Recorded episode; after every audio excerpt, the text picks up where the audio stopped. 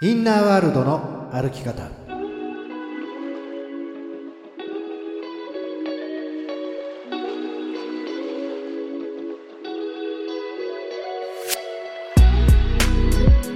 こんにちは吉田博親です。こんにちは飯島静香です。インナーワールドの歩き方。この番組は心理のプロとして活躍されている吉田博親トレーナーとリスナーの質問や相談に答えながら日々のちょっとした行動や考え方で気持ちが楽になったり行動が変わったり人生が楽しくなる潜在意識の扱い方を伝えていくそんな番組です。吉田トレーナーあのですね今週なんですけれどもリスナーの方からはい、はい、取り扱ってほしいテーマをいただいております。おおいいじゃないですか。はい。ね。はい、えー、読み上げますお金があっても幸せになれないお金とインナーワールドに見る幸福度についてお話を聞きたいというふうにお便りが来ております。うんうんうん。うんうんうん。あのですね、何でも幸福度とお金は比例しないというですねデータがですね、えー、出ているようなんです。はいはい。はい。幸福度はですね年収3000万以上でこれポイント制ですね。6.6、うん、年収5000万以上が6.5、うん、で年収1億円以上だと6.03と緩やかに下降してきます、うん、まあでそんなにお金が、年収が1億以上あっても下降してしまうんですね。どんどんどんどん下降していくらしいんですね、うん。うん、で年収7700万円以上1000万未満の人の幸福度よりも低いことが明らかになっていると いうんですよ。はい。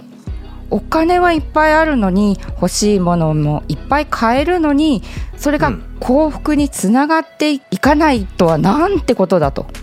うんうん。うんうん。というところでですねぜひ今日はインナーワールドとお金そして幸福度についてお話を伺っていきたいです。なるほど。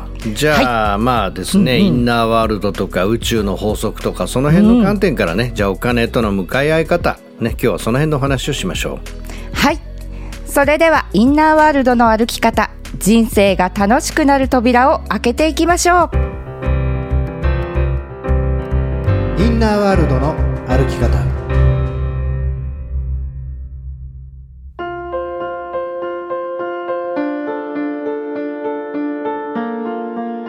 はい、ということで、はい、えまあ、お金はですねなんかね、はい、当然、はい、あったらあっただけいいなって思う時もありますよね。うん、はい思います。でやっぱりその時代時代とかあるいはその人の家庭とかね人生の状況によっても、そのお金って全然変わってくるわけですよね。はいうん、でお金自体がやはりその物質世界においてはすごく力を持っているので、うんうん、あまりそのお金というものにこう振りすぎちゃうとですねあの他の部分の、うん、ことが追いついていかなくてですね、はい、やっぱり幸福度が下がるという傾向にはあるようですね。うんうん、で僕もやっぱ30年以上やっぱりいろんな人見てるじゃないですか。はいそうするとねやっぱりあの本当にそのある人なんかは、はい、僕が面倒を見てたのどうだろうな。15年ぐらい前かな。15年ぐらい前は、ええ。うんうん、あのなんか寝てたら上から電球が落ちてきて、はい、電球っていうかあの電球の傘が落っこってきて。はい。なんかいつもの場所に寝てたらもう直撃してたんだけどその日はたまたま寝返り打ってて大丈夫だったんですよとかね。はいうん、そういう状態だった彼がその後、いろんなビジネスを成功させて、どうだろう一番ピーク時には年収1億ぐらいまで多分いったと思うんですよ。あすごいですね、はい、うん、だからもう大家に行って変えてもらうんだとかってそんなあの電球がねもう本当にその四畳半一間みたいなとこに。で、なんか暮らしてたのがそんなになったんですね。うんうんでその後ずっとそのビジネスはまあ多少はあの波があったとしても、まあ、それなりに収入は結構作ってるんですけど、はい、なんかこう喋り方とかあり方とかがこうちょっと変わっちゃって、ええ、なんか昔のなんかこう朴突としたような感じとかがなくなっちゃってあやっぱりお金を持つと人は変わるなということをね経験したりとか。ああはい、うん、あの逆に昔すごくこうブイブイ言わせるような収入があったリーダーが、はい。うんうん、うんなんか自分でこう何がしたいのかが分からなくなっちゃってもうその昔はもう本当にこうすごい強いリーダーシップを取ってたのが、はい、今はねなんか別に普通にこう勤めていて勤めてるのがいいとか悪いとかじゃないですよ。でも数千万円の収入を取っていたにもかかわらず、何をしたいかが分からなくなって今はまたそういう勤め人から入ってるんですよねなんていう人もいるんですよ。へえなんかすごいです。意外ですね。うん、でやっぱりね、例えば、すごく、はい、例えばお金がかかる状況があったとしましょう。例えばどっかね、はい、病気になって。そして例えば治療費がかかるとかね。そういう時にお金があるっていうのは本当にありがたく感じられると思うし、はい、あるいは何かのことでそのお金がなくなってですねその後事業を成功してお金が入ってきたりすると、うん、すごくやっぱそのありがたみっていうものがね分かったりするような環境状況だとお金っていうのをそれなりに楽しめるわ楽しむというかね活用できるわけですけど、喉元過ぎりゃなんとやらってよく言うじゃん。ああよく聞きますね。はい、はい。だからやっぱりそこに慣れてきてしまってそこにやっぱりあぐらをかいてしまうと、はい。うん、うまくいかないっていうね。うんうん、で、はい、この間僕たまたま、はい、その教え子のね、えええー、公認会計士の先生から聞いたんだけど、はい、なんとね、え宝くじが2度当たった人がいるんだって一等賞。すえ？人生人生すごい人生ですね。すごいよね。すごいです。なんだけど、うん、一切生活を変えずにあまあね、あのー、なんか協定だかなんかは好きらしいのね。だけど、そこでめちゃくちゃな使い方はしないで、今まで通りにやって、うんうんうん、なんとよ。はい、なんと？人が食べ残したものとかを食べながら、その協定上とかにいるんだって。なんで？そそお金はあるけど、なんか違う。違うんですね。全然生活スタイルを変えてない、うん、まあもともと拾い食いするっていうところがちょっとん？ってなりますけど。はい。そう。はい。だからね、まあ、そのだから2度当たったのかもねなんていう話をしていて。いやそんな人がいるんだと思ったわけですよ。はいでもなんかこう私たちってこうねそういうものが当たったりお金が入ったらあれ使ってこれ使ってって逆にワクワクしたりとかってするじゃないですか。します。だって私3億当たったら1億は吉田トレーナーにプレゼントしよういいね。当たってほしい。当たってそうでしょ。よし私に当たれ当たれ3億。えそれで？それでトレーナーいやいやだからねその、うん。うん、まず一番の、まあ、問題というか、はい、やっぱりねこれも曲線の法則なんですよ。はい。それで考えると分かりやすいんですね。はい。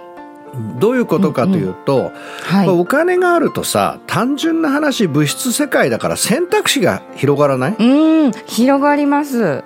広がります、ね、はい。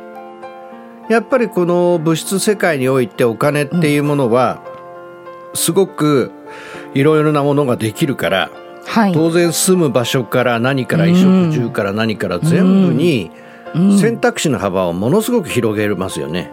はい広げます。広げられます、うん、だからそこの選択肢が広がるというところに、うん、あまりにも慣れてしまうといつの間にかやっぱりお金を軸にした人生になってっちゃうわけですよね。うんうん。はいだけどその選択というのは実際私たち人間の持っているね、僕よく言うんだけど、一番大きな力だから、はい、やっぱり何を選んでいくかとか自分自身でそれこそね僕はよくその宇宙の法則で、えー、望んでいるものが手に入っていないなら与えなさいってよく言うけど、はい、まあ、与える選択をするからこう入ってくるものとかもあるわけじゃないですか。はい与えるから入ってくる、ね、はい。うんうんうんうん。だそういう部分においてそのこの世界がその物質的ではない部分ね、うんうん、例えば波動っていう観点で言うなら、はい、そのね、そういうあの引き寄せを起こしたりとかなんとかっていうのはやっぱり自分自身のその目に見えない選択というかねあり方とか決断とかそういうことが重要になるわけじゃないですか。はい重要です。ね。うん、だけどもそのほとんどのものがその選択肢が広がってどうにかお金でなってきちゃうとさ、うん。はい、やっぱりそちらの本当に重要な選択であったり生き方っていうことがうん。ちょっとやっぱりどうしても後回しになる人が多いんだよね。うん、ああそうですね。物が変えて満足してってなるとなんかそれだけでこう満たされているような気にもなっちゃいますしね。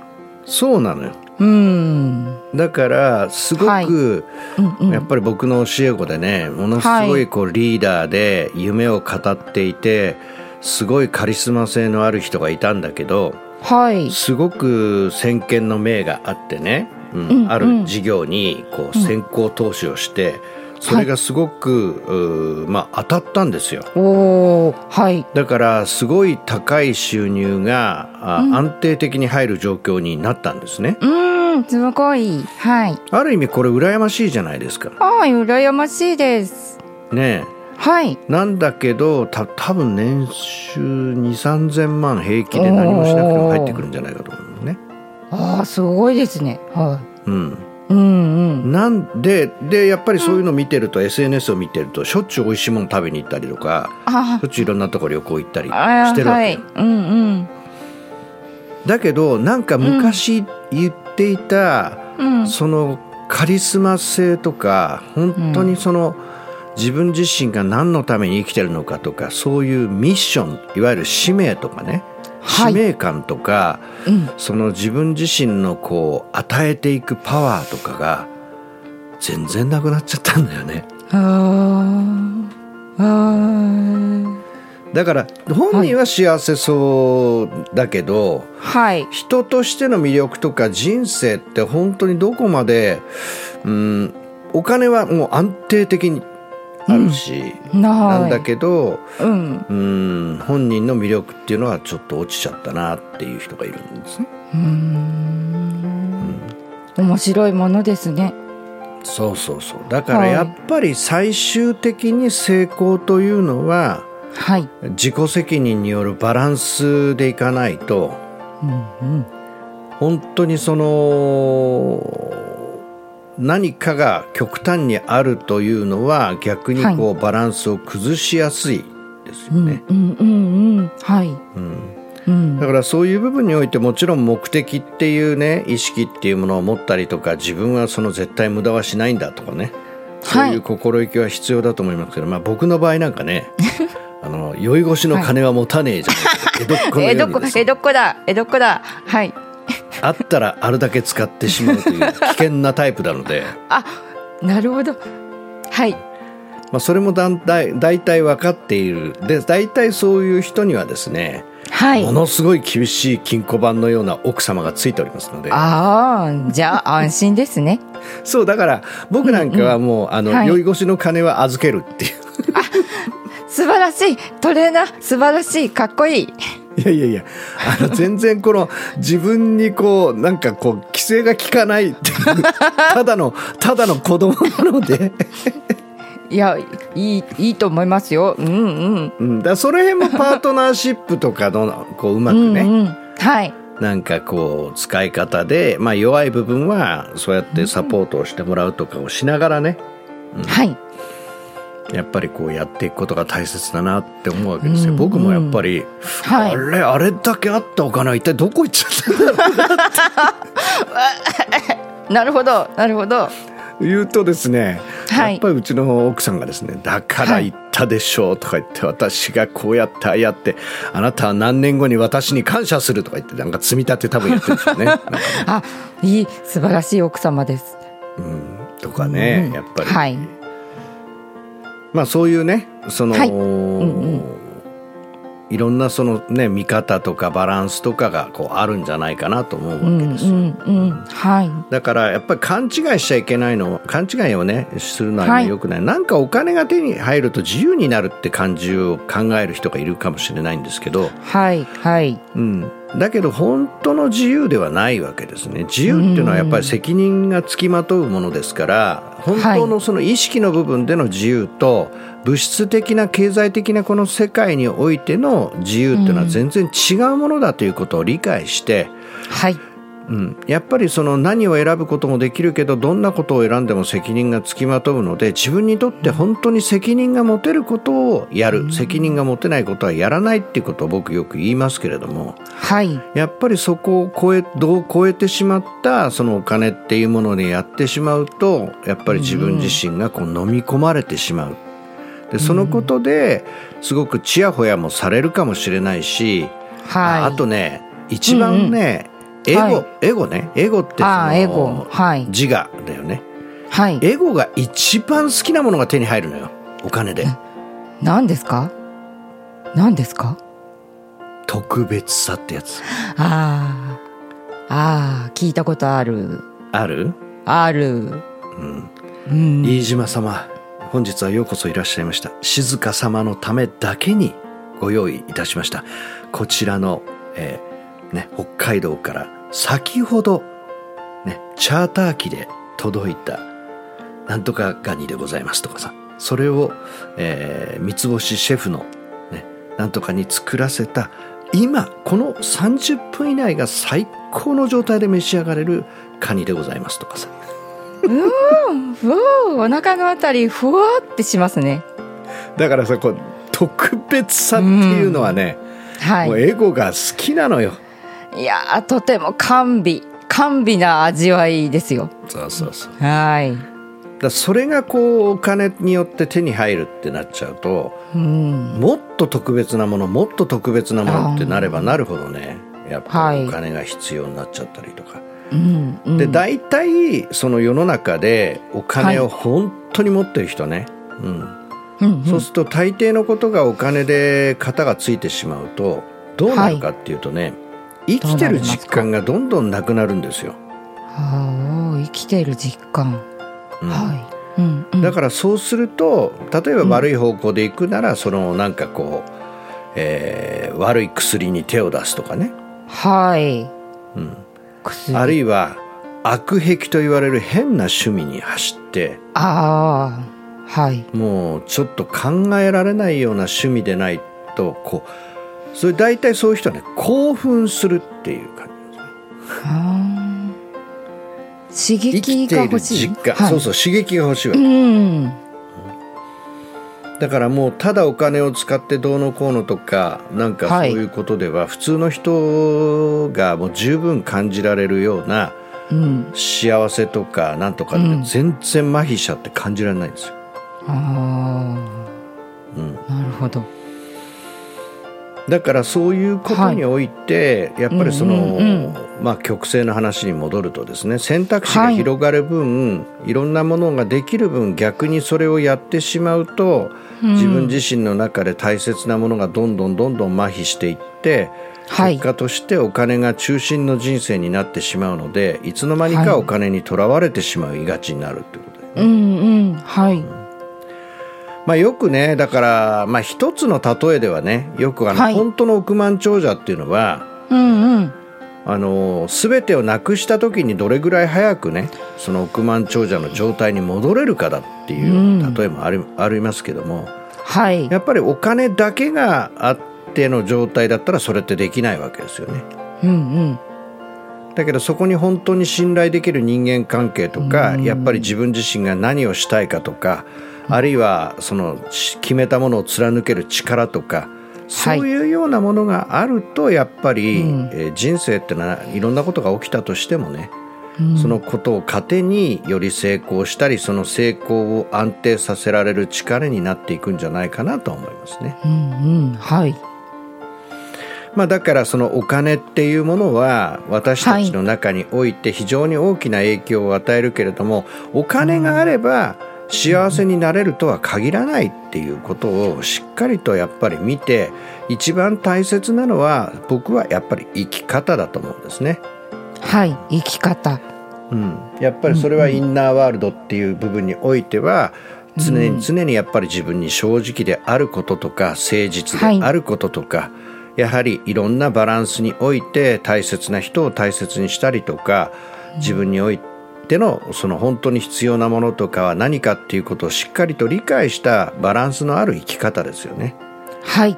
だからよくお金があればね何やってもいいんだっつってでも健康を壊しちゃったらどうしようもないし、うんうん、はい。うん、で僕はよく言うようにその本当に好きなこととか生きがいを感じられるものを持ってることとか、はい。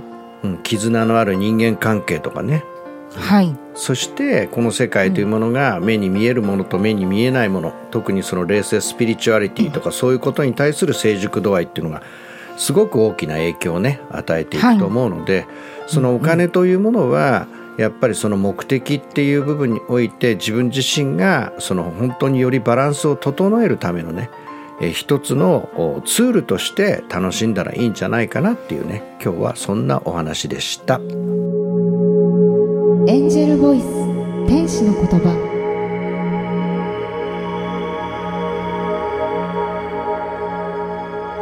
エンジェルボイスのコーナーは吉田トレーナーが直感を使って必要な言葉をお伝えするそんなコーナーです。それでは今日のエンジェルボイスお聞きください。変革。変革の時です。今もあなたの肉体では細胞が誕生と死を繰り返し変革が起きています。何も変わってない。何をやったって変われやしない。それはエゴの声に過ぎません。あなたの存在を信頼し自分は変化していいという許可を与えましょう。その時あなたは大きく変わります。まるでさなぎが蝶になるように。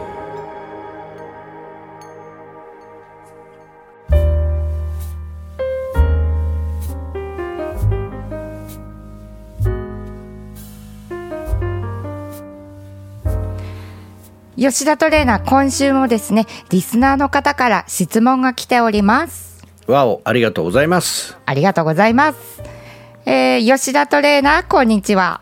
はいこんにちは。え私は50代会社員管理職です、職職場の社員について相談です、私の職場にはメンタル不調で休んでいる若手社員が数人います。うんうん。移動で着任後業務内容が人間業務内容か人間関係なのかは不明ですが数ヶ月で休みがちになってしまいます。うん自分の若い頃と環境は違うと思いますが以前より不調者が増えているように感じます。時代の変化を理解できていない私の接し方も改善した方がいいのかもしれません。若手社員との相互理解を深めるためコミュニケーションの取り方などアドバイスをお願いいたします。ラジオネームホワイトジャックさんです。うん。いいお話ですね。大切なポイントですね、ホワイトジャックさんありがとうございます。ありがとうございます。うん。うん。まあやはりですね。はい。チェーンソーマンを見ることですよねチェーンソーマンですか？いや私まだ見てない。それ 冗談ですけど。あのねえっと、はい。なんだろうな。時代が変化しちゃってるので、はい。やっぱ根性論とか通じないわけですよね。そう。今ホワイト企業に勤めた新人さんが1年以内に辞めていく比率がものすごい上がってるってね ニュース。ホワイトなのに？ホワイトなのに。ダメ。ちょっとなんかちょっと苦しいみたいなうんうんプチブラックみたいなのが自分の成長につながってる感じがするって言ってやめていく人がいっぱいいるらしいんですよ。そうなんだうん。ねびっくりでしょ？うんうん。まああのねえっと、はい50代ということはあと10年ぐらいもしかしたらね55歳ぐらいだとしてあと10年ぐらいねまだ会社に影響があるんでしょうか。あのーこれはね、えーインナーワールドで言うとね、はい。まあこれホワイトジャックさんやっぱりその今はその具体的に例えば新人とかあー、はい新しい、まあね、Z 世代のようなうん。人たちに対する顔なんか問題をお話しされてますけど基本的なものとしてはい。あの問題というのは私たちの限界が投影されてるもんなんですね。限界が投影されている。うん、だからインナーワールド的に言うと自分のやり方や考え方、アプローチの仕方でどれをやってもうまくいかないということが、うー今この外側の世界に映ってるわけですよ。投影されてるわけですね。はい。うん。でそれに対してねあのー僕なんかはよく言うんですけど、そはい。あのね真面目にやってどうすんのなんかうまくやればいいでしょうみたいなうん。うまく、うまく、うんはい。うんやるっていうことが僕はあー、第一ですね、うんうん悪いことではなく、やっぱりうん全然考え方が違うので、はい。難しいですよ本当に。うん。はい。ただチェーンソーマンを見ましょうっていう言ったのはね、まあはい。僕はやっぱり仕事上、お20代の人たちも結構セミナーに参加してくるわけですよ。うんうん。で僕62じゃないですか。はい。はい。ねはい。軽く倍以上いってるわけですよ。うん。そ、そそうですね。うん。だけど、このまあもうおじさんを超えておじいさんじゃないですけども僕はやっぱり一生懸命世の中が何が流行ってるかとか、そういうことを仕事上でもその世の中の流れを理解するっていうことを僕はしているのではい。だからアニメを見るしそはいれこ。そあのー夜遊びの曲を聴くし みたいな。うん。うん。推しの子も見るし地獄楽も見るし、ブルーロックも見るしみたいな。そうですよね。でそれをやりながらこう話題を一生懸命こう合わせるっていうねはい。なんかそうやってコミュニケーションを僕は図ろうとしてますね。うんうんうん。はい。そうするといや全然違いますとか言われながらそれが逆に笑いになったりとか はい。なんかよくそんなの知ってますねとか そういう形ですごく親近感を持ちながら会話になったりするんですね。はい。うん、うんうん。まあだからそのそういう部分において今その流行ってるものとかそういうものをこうなんか自分の中でこう飛び込んでいくっていうことをするのも一つだと思うんですけどね。はい。だけどやっぱりその立場とかいろんなその仕事の内容とかもあるのでさっき僕はあえてねうまくやることですよねってあんまり自分でこう真面目に責任をこう負いすぎずにはいやることの方がいいと思うんですが、い、やいや私はあのなんかもっとコミュニケーションを取って測りたいというのであればね、はい。なんかこうそれこそ若者が何を好んでいるのかとか、はい。そういうことを通していろいろ情報を収集するのも一つだと思うんですけどうんうん。僕はやっぱりこう、はい限界に立ち向かった時ですねはい。あのー宇宙の法則的に言えば与えるしかないうん。はい。与えるしかない。もう与えて与えて与えて与えて与えてっていうそれをやっていれば必ず突き破れば受け取る流れになるっていうふうに思っていて、はい。うん、だからその意欲だけは絶対切らさないっていうそのが僕のまああやり方なんですね。はい。で逆に言うとうん。やっぱりこの世界というもののもし、えー、全てに通ずるものっていうのはやっぱり愛しかないので愛しかない。はい。困った時は愛すること、うん、困った時は愛すること、うん、あるいは、うん、はい愛してもらう。つまり援助を求めること。はあ。それしか僕はないと思ってるんですね。はい。うんうんうんうんはい。そうすれば与えることか受け取ることか愛することか愛されることかっていうことをやっていけば、うん、うん、結果として僕は常に常にうん、人との関わり合いの中に生き人との関わり合いが一歩前に進めば進むほどいつもこう感謝を感じながら生きられているのですごく幸せなんですね。はい、うん。はい、うん、だからその結局ね僕なんかも「いやそんな無理しなくていいです」とか言ってうん、なんかあのそのぐらい言われるぐらいに、まあそのはい。逆まあ、逆にあのある人は驚いてますけど、ね、よくそんな漫画見てますねとか言って。えー、そうですね。いいっぱい見てらっしゃる。はい。まあそれがもう超越してですねねうちの奥さんと一緒にこの間もセーラームーンを見てきましたけど。うん映画やってますもんね。はい。あのまあ、それはね半分ネタ作りというか、うん、ネタの確認で言ってるんですけど、はい、やっぱりこの僕はこの世界にはやっぱトレンドがあるので、うん、やっぱ今だったらオープン AI とかそういうようなものっていうことを逆にどう捉えてるかとか、何かその人を理解したりとか、あ一人にさせないっていうことですよね、やっぱりね。うん、そのためのこう手駒をいっぱいこう持っておいて、はい、自分の方から接することができれば、うん、逆に言うとねそのもう自分の父親かそれ以上の年になるかもしれないですけど、はい、ある意味本当に理解があるそういう、うん、まあ、管理職として生きることもできるんじゃないかなと思うんですね。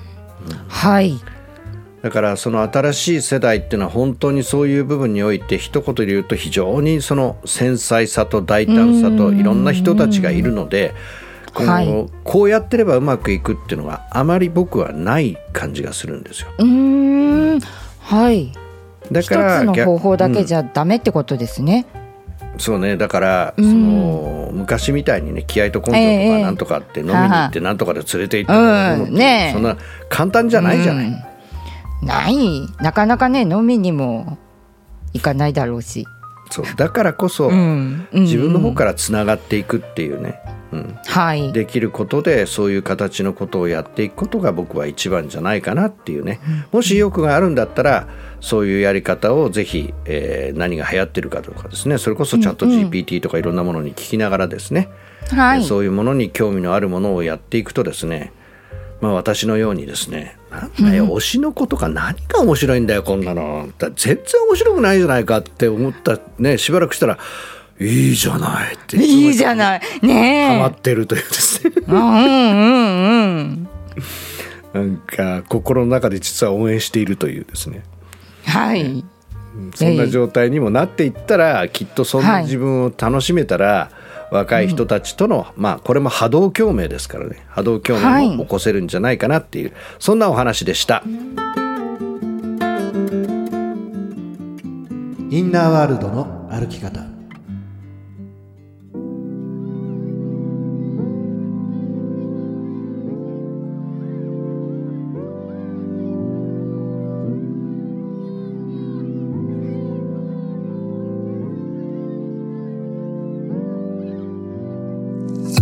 さて今日のインナーワールドの歩き方いかがだったでしょうか？吉田トレーナー今日のお話のポイントをお願いいたします。はい、えっと、まずはですねお金と幸せとの関係性っていうことでしたけども、そのお金っていうのがやっぱりあまりにもこうパワーがあるのでそのお金っていうものによってパワーバランスが崩れてしまって一番の問題というのは選択肢が広がる。選択肢が広がった分ですね。何でもそのお金っていうことを通してできてしまうような感じがあると。ただ本当にその重要なのは生き方が整っていないとそのお金のパワーに引っ張られていってすごく大切な人間関係とかですね。自分の生きがいとかいろんなものにこう影響を与えてしまうと。だからその自分自身の中でですね、えー、やはりしっかりとした生き方とか目的意識を持って、えー、お金っていうものを楽しめるようにですね、えー、自分がしっかりと生き方を整えていくこと。で何よりもその特別さっていうところをつつかれると私たちは非常に弱いのでただ特別さっていうのはもう実は宇宙っていうのはね同じ人はいないし同じ場所もないし、はい、同じものも2つとない全てが特別であるということを理解していればあんまり引っかかったりとかなんとかっていうこともなくなっていくのでぜひ自分の人生において大切なもの大切な人に沿ってですねお金を整えていったらいいんじゃないかっていうそんなお話をしました。で後半はですね、えー、やはりその管理職として、えー、過ごされていると新しい人たちの考え方生き方がなかなか理解できないっていうねそんなお悩み相談だったんですが僕はその会社としてのできる範囲内の中でやれることをうまくやりながら自分の仕事をしっかりとやってやっぱり僕自分自身の家族とか、うん、そういうとこを大切にうまくやったらいいと思うんですがいやもう私はねちゃんともっともっとその理解したいしコミュニケーションを取りたいっていうのであればやっぱり与えること受け取ること愛すること愛されることこれしかないと僕は思っているので。そういう部分においてはこの今ね若い人たちで何が流行ってんのかとかそういうところに興味を持ちながらそういう情報を自分の方からつながっていくってことですよね。えー、そういう形をしていくといつの間にかですねなんかこう理解できるとすごく時代を超えてですね人間関係を作れることっていうのはすごく素敵なことなので、まあ、その辺もよかったらトライしてみてくださいそんなお話でしたさてこの番組ではお聞きのあなたからの質問、相談などをお待ちしています。